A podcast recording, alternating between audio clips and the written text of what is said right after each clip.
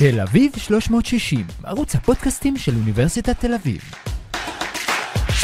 שלום שלום, אתם איתנו בעוד פרק בפודקאסט אה, תל אביב 360, לי קוראים אה, מיכאל מירו, והפעם נושא שאולי יפתיע רבים, אה, הוא נושא מפתיע ומעניין, והוא רלוונטי בעצם לכל אחד ואחת מאיתנו, או אפילו נגיד אחת ואחד מאיתנו, לא בטוח שאנחנו חושבים עליו מספיק, אנחנו בכלל כבני אדם, וכשאנחנו למשל נכנסים למרכול או לאיזה חנות קונים חולצה בסייל או כשאנחנו קונות שמלה לערב אחד לתעשייה, לתעשיית האופנה יש השפעות רבות וכבדות, כבדות משקל על הסביבה וממש עוד מעט נשמע עד כמה התעשייה הזאת באמת באמת מזהמת איך היא משפיעה ומושפעת מזכויות אדם, עד כמה אנחנו קלים לתמרון כצרכנים, והכי חשוב מה אנחנו יכולים לעשות כדי לפתח מודעות לעניין.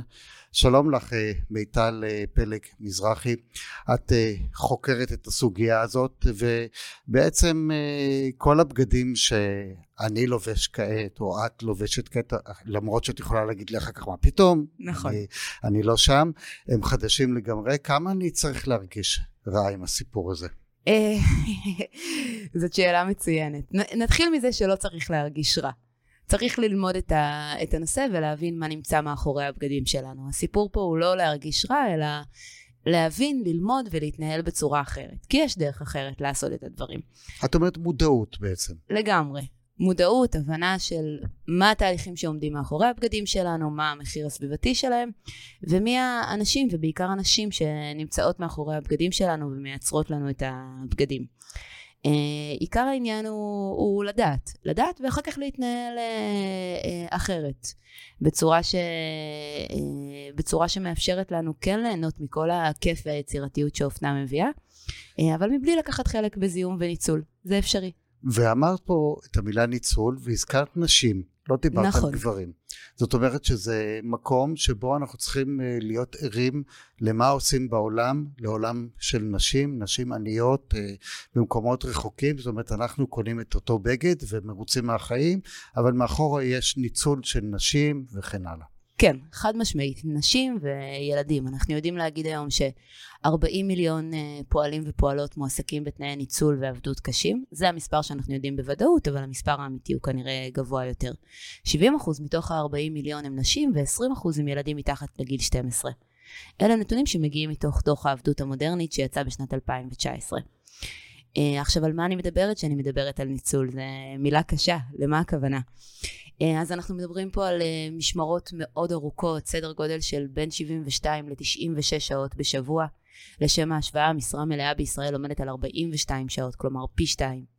שבכל אחת ואחת מהשעות האלה הם יתפרו אה, עשרות פריטים בשעה, בין 60 ל-100 פריטים. אה, אני לא יודעת אם, אה, אם יצא לך פעם לתפור אה, בגד, אה, אבל מי ש... אני יכול להגיד לך שאני, אימא שלי הייתה תופרת וה, והסבא שלי היה חייט. אוקיי. אז אני יודע כמה הושקע בכל נכון. דבר, וזה היה נחשב להוט קוטור, זאת אומרת שהתפירה איטית זה בדיוק הפוך ממה שקורה פה.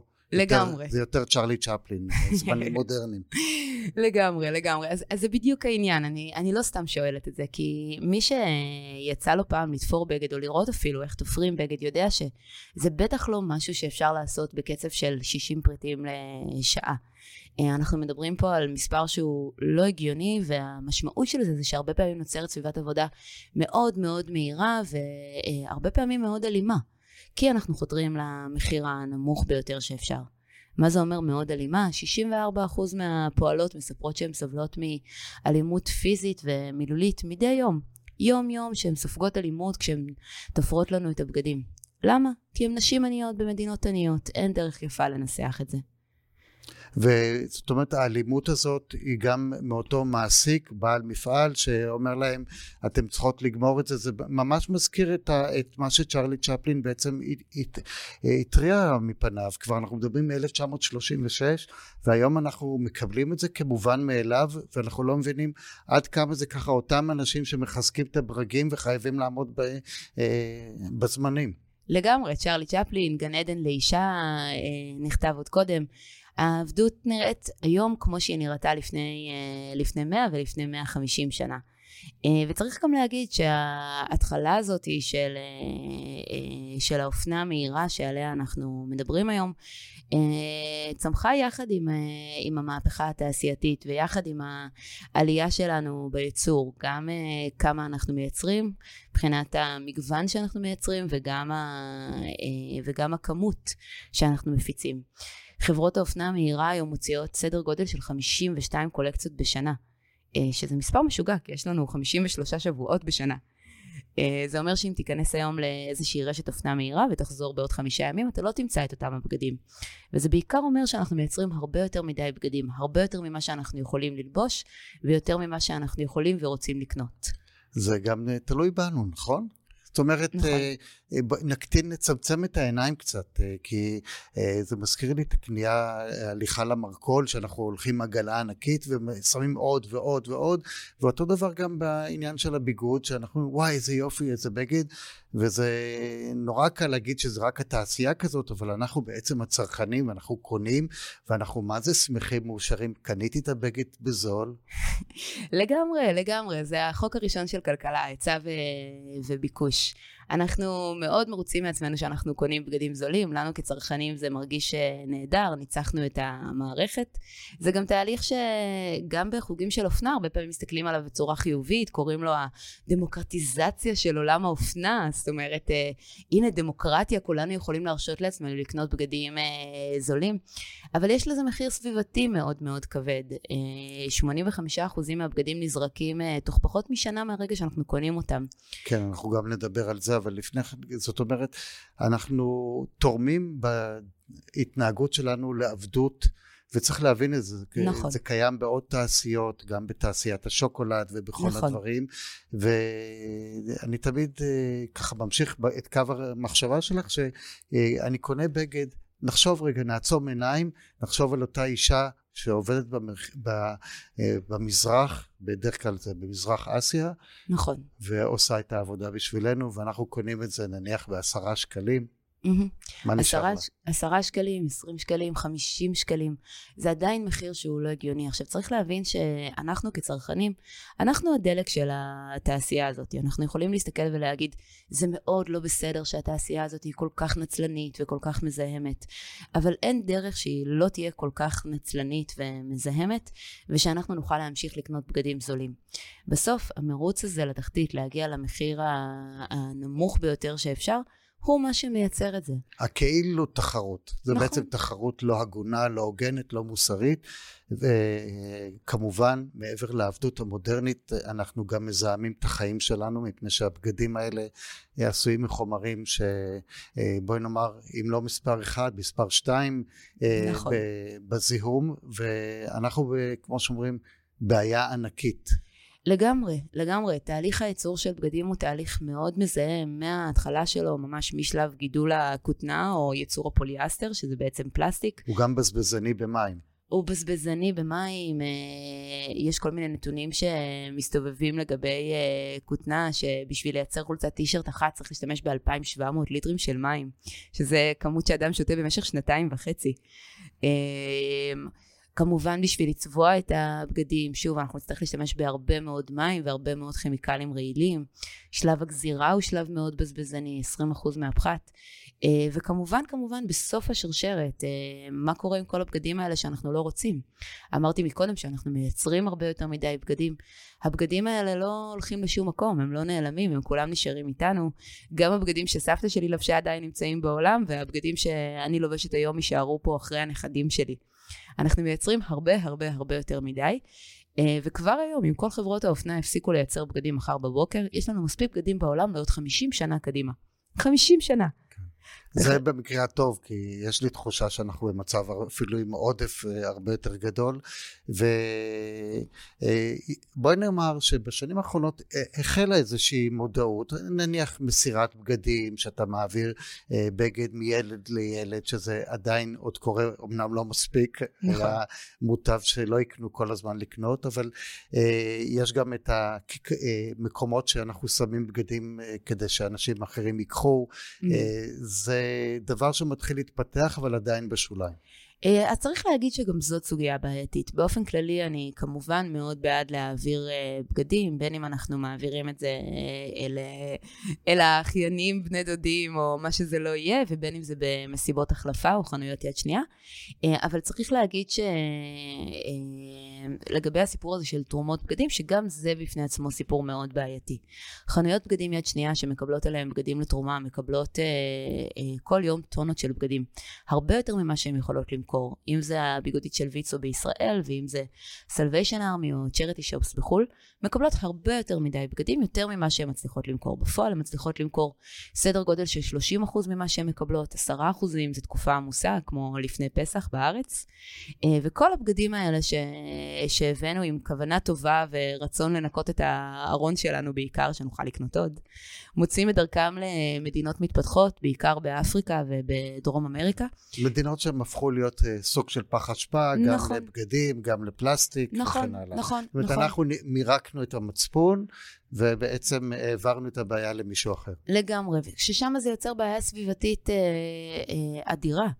אה, אנחנו בשלב הראשון הם ינסו למכור את זה בשווקי יד שנייה, גם לא פר פריט אפילו, אלא בבלות ענקיות כאלה שנקראות אה, מטומבה, קונים את זה ממש בשקים, אה, בשקים גדולים של אה, בגדים, זה הרבה פעמים נקרא אה, בגדי אדם לבן אה, מת בסווהילית, כי לא יכול להיות שמישהו חי נתן כל כך הרבה בגדים.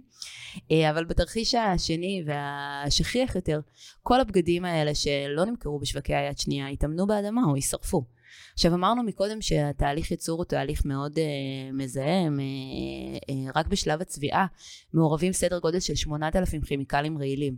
אז תחשבו מה קורה כשאנחנו לוקחים את כל הערי בגדים האלה ומטמינים אותם באדמה. מה זה עושה למי תהום, או מה זה עושה בהקשר של זיהום אוויר כשאנחנו שורפים את הבגדים האלה. והתוצאה היא אחת מהבעיות הסביבתיות הקשות ביותר באפריקה. לא במקרה אנחנו רואים היום שורה של מדינות באפריקה שמנסות להוציא מחוץ לחוק קבלה של תרומות בגדים. טנזניה, אתיופיה, אה, רואנדה, גאנה, כולם ניסו להוציא מחוץ לחוק קבלה של תרומות בגדים ולא הצליחו. אגב, למה הם לא הצליחו? כי ארצות הברית איימה עליהם באמברגו, בחרם כלכלי. אם אתם לא תקבלו את הזבל שלנו, אנחנו לא נקיים איתכם יחסי מסחר. כן, זה חלק מהדיפלומטיה הנוראית, אה, הדיפלומטיה הלא, הלא ראויה והלחצים על מדינות אה, חלשות, ובעצם אנחנו הפכנו את העולם השלישי לפח אשפה שלנו, נכון. של האדם הלבן, של האדם המתקדם כאילו, וזה. צריך לעורר הרבה שאלות מוסריות, לא? לגמרי, אנחנו בחוצפתנו, אנחנו קוראים לזה תרומה, אבל אין פה שום אקט של תרומה, אנחנו יוצרים בעיה סביבתית מאוד מאוד קשה, על הדרך אנחנו גם הורסים את הכלכלה, מדינות כמו אתיופיה, שמעל אה, 20% מהתמ"ג שלהם מתבסס על אה, תעשיית הטקסטיל המקומית, זה פשוט נעלם. אנחנו הורסים להם את הכלכלה, אנחנו הורסים להם את האדמות, את המי תהום, ואז אנחנו קוראים לזה תרומה, כי זה מאפשר לנו לקנות בגדים חדשים ולפנות את הארון שלנו. מילא אם זה היה, כמו שאת אומרת, אה, נמשיך למשהו אוטופי, מפסיקים לקנות בגדים, נכון. ואנחנו מתחלקים במה שיש, אבל זה לא מה שקורה, כי כל מה שאנחנו עושים, תהליך הזריקה, הוא למטרה אחת, כדי למלא את הארון מחדש, ובאמת אה, אני יודע שיש ניסיונות אה, לייצר נניח אה, בדים שהם כן ניתנים למחזור, נניח את הולכת לסדינים, את רוצה לקנות כן. סדין, אז את יכולה לראות סדין שנעשה מחומרים ממוחזרים, אפילו ראיתי רעיון מבמבוק ומכל נכון. מיני דברים, שאולי כאן משהו יתחיל, למרות שאני חושב שמה שצריך להגיד כל הזמן, בואו נטפל בראש, נכון. להפסיק לצרוך. נכון. אז יש הרבה יותר מפתרון אחד, ואנחנו גם נצלול עוד רגע לפתרונות, אבל באמת, כמו שאתה אומר, חשוב לזכור לפני כל הפתרונות שהבגד הכי ירוק והכי מקיים הוא הבגד שכבר יש לנו בארון. זה בכלל לא משנה אם קנינו אותו בחנות יד שנייה או בזארה לצורך העניין. Uh, והפעולה הכי, הכי ירוקה וסביבתית שאנחנו יכולים לעשות היא ללבוש את הבגדים שיש לנו. עכשיו, מה אנחנו יכולים לעשות אם אנחנו כן רוצים להתחדש? כי שוב, אופנה היא, היא, היא גם דבר uh, נהדר שמביא הרבה יצירתיות ושמחה, ולא uh, הייתי רוצה לבטל את הסיפור הזה של אופנה, זה, זה לא הפתרון. אז מה אנחנו כן יכולים לעשות? Uh, בראש ובראשונה יד שנייה, שזה פתרון uh, מעולה. יש הרבה מאוד חנויות יד שנייה בכל הטווח של, ה, של המחירים והסגנונות, וזה גם מאפשר לנו uh, לקנות בגדים שמתאימים לסגנון האישי שלנו, ולא uh, ללכת לפי התכתיבים והטרנדים של uh, חברות האופנה. אז uh, דרך אחת זאת יד שנייה. דרך דרך שנייה זה אה, מעצבים עצמאיים. מעצבים עצמאיים, אופנה מקומית, אה, אופנה ישראלית, אפשר לקרוא לזה בכל מיני שמות. אה, אבל הכוונה היא למעצבים שהם לא חלק מתאגידי הענק. כאלה שיודעים לספר לנו מי ייצר לנו את הבגדים שלנו ובאיזה תנאים. אה, אבל מעצבים שלא רוצים אה, לשלוח לסין אה, את הדברים כדי שיתפרו להם, שיתפרו את זה פה בארץ. זאת אומרת, נכון. כי ניקח למשל, אה, היו פה מפעלי טקסטיל ענקיים, ונתן תעסוקה להמון נשים דרך אגב, נכון. המון נשים, וכשהתחילו את כל התהליך הזה של התחרות והגלובליזציה, בעצם אה, זרקו אותם, הם נותרו ללא עבודה. נכון, נכון. בארץ וגם ברשות הפלסטינאית, אה, אנחנו יודעים שהיום חלק גדול מתעשיית הטקסטיל הישראלית מייצרת בעזה וברשות, שזה אה, תהליך חיובי, ותנאי ההעסקה הם בדרך כלל טובים, בטח ובטח יותר טובים מדרום מזרח אסיה. אה, אבל צריך להגיד, באמת, בהמשך למה שאתה אומר, תעשיית הטקסטיל הישראלית הייתה תעשייה מפוארת. בשנות ה-60 וה-70 הייתה תעשייה מאוד חזקה, הרבה מאוד כי, כי המדינה תמכה בה. אה, ושמה את זה בראש מעניין. גם היו יזמים, היה מולר נכון. ותעשיות, אה, שלא נדע גם מה הם השאירו באדמה בנהריה, כן? זאת אומרת, השאירו שם נכון. זיהום, אה, כמו שאומרים, שלא נדע. זה גם נכון, אבל... הכוונות היו טובות. הכוונות היו טובות, ו, וגם אז אני מעדיפה, את ה, אני מעדיפה את היצור שלנו, יצור מקומי, או כמה שיותר קרוב לאיפה שאנחנו נמצאים, גם כי זה חוסך לנו פליטות פחמן בתהליכי השינוע, אבל עוד יותר חשוב מזה, כי זה מאפשר לנו לשלוט בתנאי ההעסקה. אה, וצריך להגיד שעל החדירה הזאת של, אה, של אופנה מהירה לישראל, הרבה מאוד אנשים אה, שילמו בפרנסה שלהם. בין השנים 2005 ל-2017, 42% מהעובדים בתעשיית הטקסטיל הישראלית איבדו את העבודה שלהם. זה כמעט חצי, התעשייה הזאת נעלמה לגמרי. עכשיו, לא צריך לכתוב על זה דוקטורט בשביל להבין את המספרים, מספיק להסתכל על שוק האופנה הישראלי. דני מזרחי, מיכל נגרין, אנה בידי, פיו פיו, אוניגמן, כולם מותגים שמאוד שונים אחד מהשני, והדבר היחיד שיש להם במשותף זה שהם כולם פשטו רגל. כשאני בכוונה לוקחת דוגמאות עוד מלפני משבר הקורונה ש... והם פשטו רגל לא בגלל שהם לא היו טובים. לא, לא בגלל שהם לא היו טובים ולא בגלל שהעיצובים שלהם לא היו אה, מקוריים או מעניינים. כי כולנו עברנו לקנות, לקנות אופנה זולה שמיוצרת אה, בחו"ל, וזה המחיר של זה. כן, שזה דבר שצריך לקחת אותו אה, בחשבון. אז דיברנו על העבדות, דיברנו נכון. על הזיהום, ובואי נדבר על הפתרונות. זאת אומרת כן. ששיח הפתרונות, נכון. את יודעת שבעולם שלנו אה, כבר לא די להגיד זה לא טוב, זה לא טוב, זה לא טוב. בואו, חד משמעית. מה הפתרון? נכון, אני מגיעה מהחוג למדיניות ציבורית, אני פתרונות. בדיוק. להציב בעיות זה לא מספיק. אז אמרנו באמת יד שנייה, שזה פתרון מצוין. אמרנו מעצבים אה, אה, עצמאים. אה, אגב, לא, לא אמרת לי ואני מעריכה את זה, אבל תמיד כשאני מדברת על מעצבים עצמאים, אז ישר אומרים לי, כן, מיטל, אבל זה הרבה יותר יקר. אה, נכון, זה יותר יקר וטוב שזה יותר יקר. למה? אני לא מתרגש מזה. נכון, אני נכון. אני באמת לא מתרגש מזה, ואני מוכן לשלם לתוצרת ישראל, גם לחקלאי הישראלי, נכון. אני אשלם טיפה יותר, ואני לא אקנה את העגבנייה נכון. מיבוא. נכון, אז, אז זה באמת זה. זאת אומרת, זה יותר יקר, אבל טוב שזה יותר יקר. גם כי uh, כבר אמרנו מקודם שאין באמת דבר, דבר כזה בגדים זולים, יש רק בגדים שמישהו אחר כבר שילם עליהם את המחיר. אבל הסיבה השנייה ו, uh, והחשובה יותר, כי כשאנחנו מדברים על אופנה מקומית, אנחנו מדברים על משהו שהוא uh, שונה לגמרי מהאופנה המהירה. שתי קולקציות בשנה, ארבע קולקציות בשנה, מקסימום שמונה, ובעיקר בעיקר כי אנחנו יכולים לדעת מי ייצר לנו את הבגדים שלנו ובאיזה תנאים.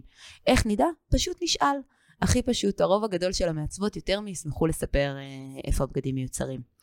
אז אלה שני פתרונות אה, מרכזיים. עוד פתרון, הוא, אה, עוד סוג של פתרונות, זה פתרונות שמתייחסים לממה מיוצרים הבגדים שלנו, מאיזה...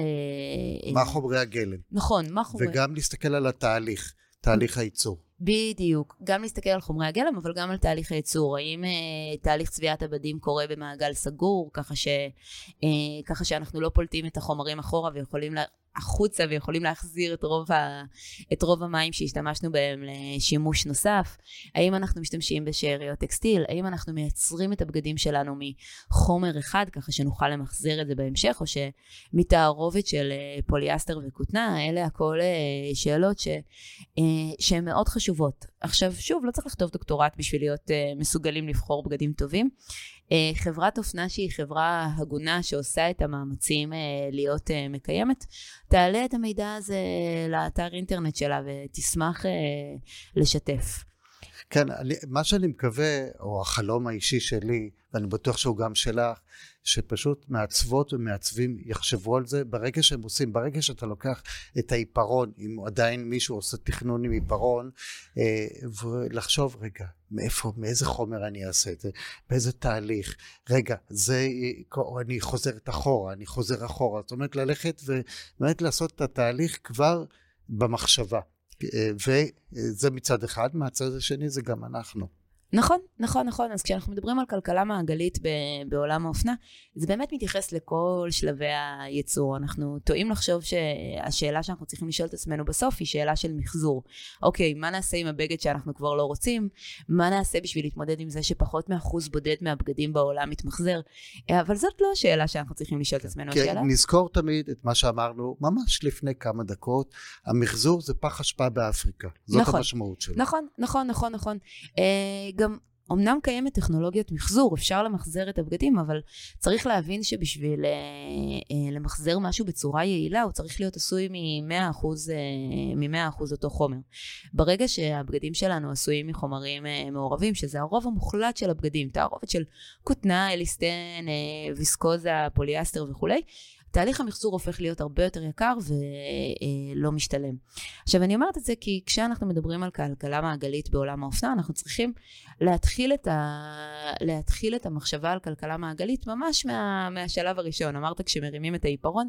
נכון, בבחירת החומרים שלנו, בבחירת חומרי הגלם, בצורה שבה אנחנו מנצלים את, ה... את הבד ככה שיהיה לנו הרבה פחות פחת. בשלב הגזירה. דרך העיצוב עצמו, בגד שנרצה ללבוש אותו לחמש, עשר שנים קדימה, ולא לקולקציה אחת כש, כשהטרנד יעבור. יש פה באמת הרבה מאוד אה, אה, שאלות. כן. את, עכשיו שפתאום את אומרת, אני אומר, רגע, יש עוד גם צד, אה, יש את הצד של השיווק, שהוא שיווק אגרסיבי, והנה, נכון. אה, תיקחו את זה, ואתה רואה את השלטי חוצות שזה זיהום בפני עצמו, נכון. וגם הפרסומות אה, באמצעי התקשורת זה זיהום, סוג של זיהום, כי כל הזמן שוטפים לנו את המוח, עושים עלינו איזו הנדסת תודעה, תקנו חדש, תקנו חדש, תקנו חדש, בשעה שזה צריך להיות בדיוק אחרת. זאת אומרת, צריך להיות מתון. נכון. אז צריך להגיד שגם אה, לתעשיית השיווק והפרסום יש אה, אה, חלק גדול מאוד בכל הסיפור הזה, ובעלייה בכלל של, אה, של אופנה מהירה. אה, איפשהו בשנות ה-50, עם השיפור של טכנולוגיות הייצור, התחלנו לייצר הרבה יותר בגדים אה, מפעם.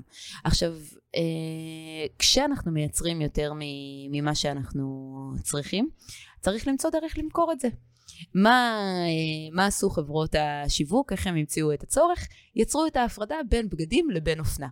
מה זה בגדים? כסות, כסות לגוף, איזושהי מערכת לבוש ששומרת עלינו שלא יהיה לנו חם, שלא יהיה לנו קר, שלא נסתובב ערומים. כלומר, משהו פונקציונלי. לעומת זאת, אופנה היא הדרך והאופן אה, שבו נהוג להתלבש במקום ובזמן מסוים. קוד לבוש. בדיוק, כלומר עניין חברתי. עכשיו ההפרדה הזאת שבין, אה, שבין בגדים לבין אה, אופנה, היא הפרדה שהמקור שה, שלה היא אסטרטגיה שיווקית אי שם בשנות ה-50 כשטכנולוגיות הייצור השתפרו. כמה שנים אה, אה, קדימה, שנות ה... כמה עשורים קדימה, שנות ה-80, העלייה של הכלכלה הניאו-ליברלית, חברות האופנה מתחילות לייצר הרבה הרבה יותר בגדים מפעם ולמכור אותם, במקביל גם העולם הופך להיות יותר גלובלי, שרשראות האספקה מתקצרות, והתוצאה היא שנוצר הדגם הזה בפעם הראשונה של אופנה מהירה. מה זה אופנה מהירה?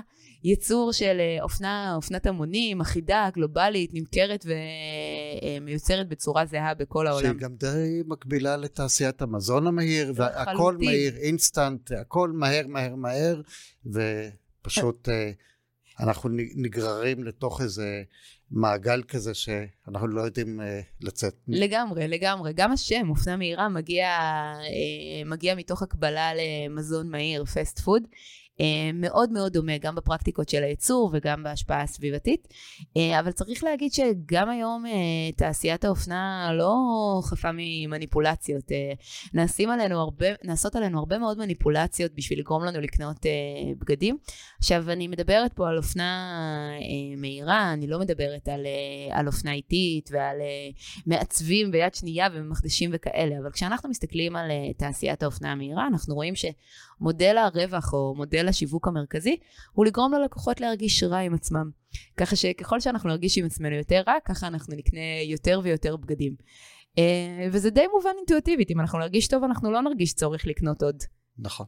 למרות שיש כאלה אומרים שזה הכיף שלהם, אבל uh, אני חושב שבעקבות שיחה כזאת ועוד הרבה שיחות, ואני יודע שאת גם פעילה חברתית, נכון. והנושא הזה מעסיק אותך לא רק במסגרת עבודת הדוקטורט שלך אה, נכון. בבית הספר למדיניות ציבורית, אלא בכלל בחיים, כי את מבינה עד כמה זה זועק לשמיים. אני מקווה, ביטל פלג מזרחי, שהמסר הזה יחלחל ושנבוא ואנחנו נראה את הפרסומות או נעבור ברחוב, נגיד, רגע אחד, אנחנו באמת צריכים את זה? אנחנו באמת צריכות את זה?